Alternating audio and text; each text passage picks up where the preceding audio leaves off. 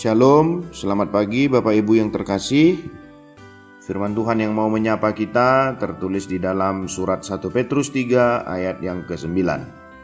Dan janganlah membalas kejahatan dengan kejahatan atau caci maki dengan caci maki, tetapi sebaliknya hendaklah kamu memberkati karena untuk itulah kamu dipanggil, yaitu untuk memperoleh berkat.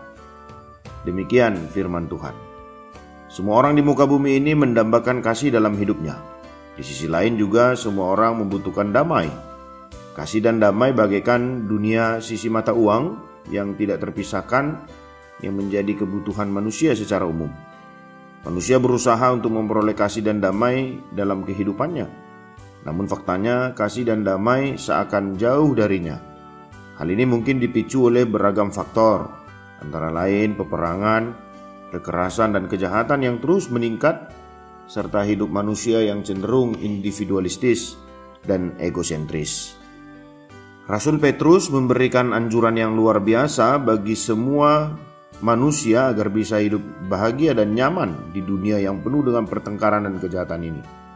Anjuran itu dikutip dari ayat 13 sampai dengan 15. Jika kamu sungguh-sungguh ingin hidup lama dan hari-harimu damai dan sejahtera, jagalah lidahmu supaya tidak mencerca berkata-kata jahat, memfitnah, bibirmu supaya tidak berbohong, menipu dan berpura-pura. Hindari berbuat sesuatu yang merugikan dan menyakiti sesamamu. Tetapi selalu bersiaplah untuk berbuat baik dan mengalahkan kejahatan dengan kebaikan. Carilah perdamaian dengan semua orang dan kejarlah itu meskipun ia lari daripadamu. Ini akan menjadi cara terbaik untuk membuat orang condong berkata-kata baik tentang kamu dan hidup damai denganmu. Rasul Petrus juga menunjukkan bahwa orang-orang Kristen tidak perlu takut. Perilaku yang sabar dan yang tidak menyinggung seperti yang diperintahkan itu justru akan mengundang dan mendorong datangnya kekejaman musuh-musuh. Mereka tidak usah takut karena Allah akan berpihak kepada mereka.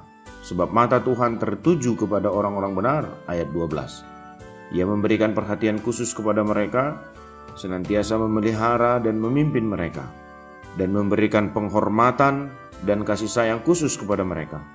Telinganya terbuka kepada permohonan mereka yang minta tolong, sehingga jika ada yang berbuat jahat kepada mereka, mereka memiliki obat penawar ini, yaitu mereka yang mengeluhkannya kepada Bapa yang mereka di sorga, yang telinganya selalu memperhatikan doa-doa hambanya di dalam kesusahan, dan yang pasti akan membantu mereka melawan musuh-musuh mereka yang tidak benar. Rasul Petrus juga tahu bahwa orang-orang Kristen akan dibenci dan diperlakukan dengan jahat oleh semua orang oleh karena nama Kristus.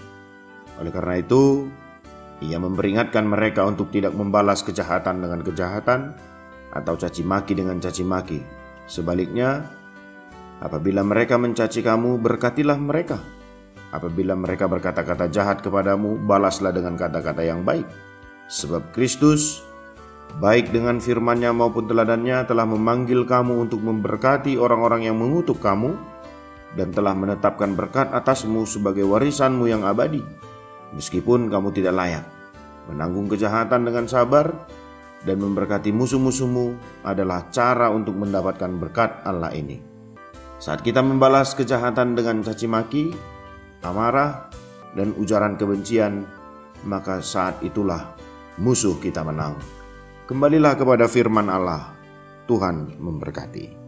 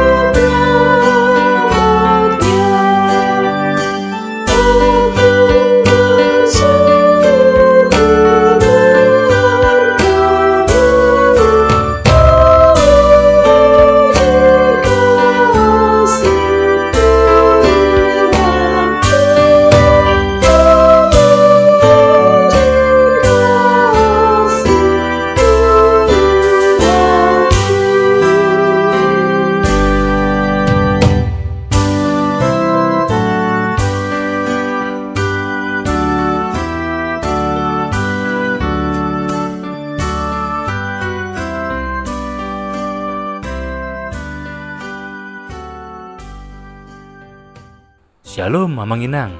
Terima kasih sudah mengawali hari dengan mendengarkan renungan hari ini.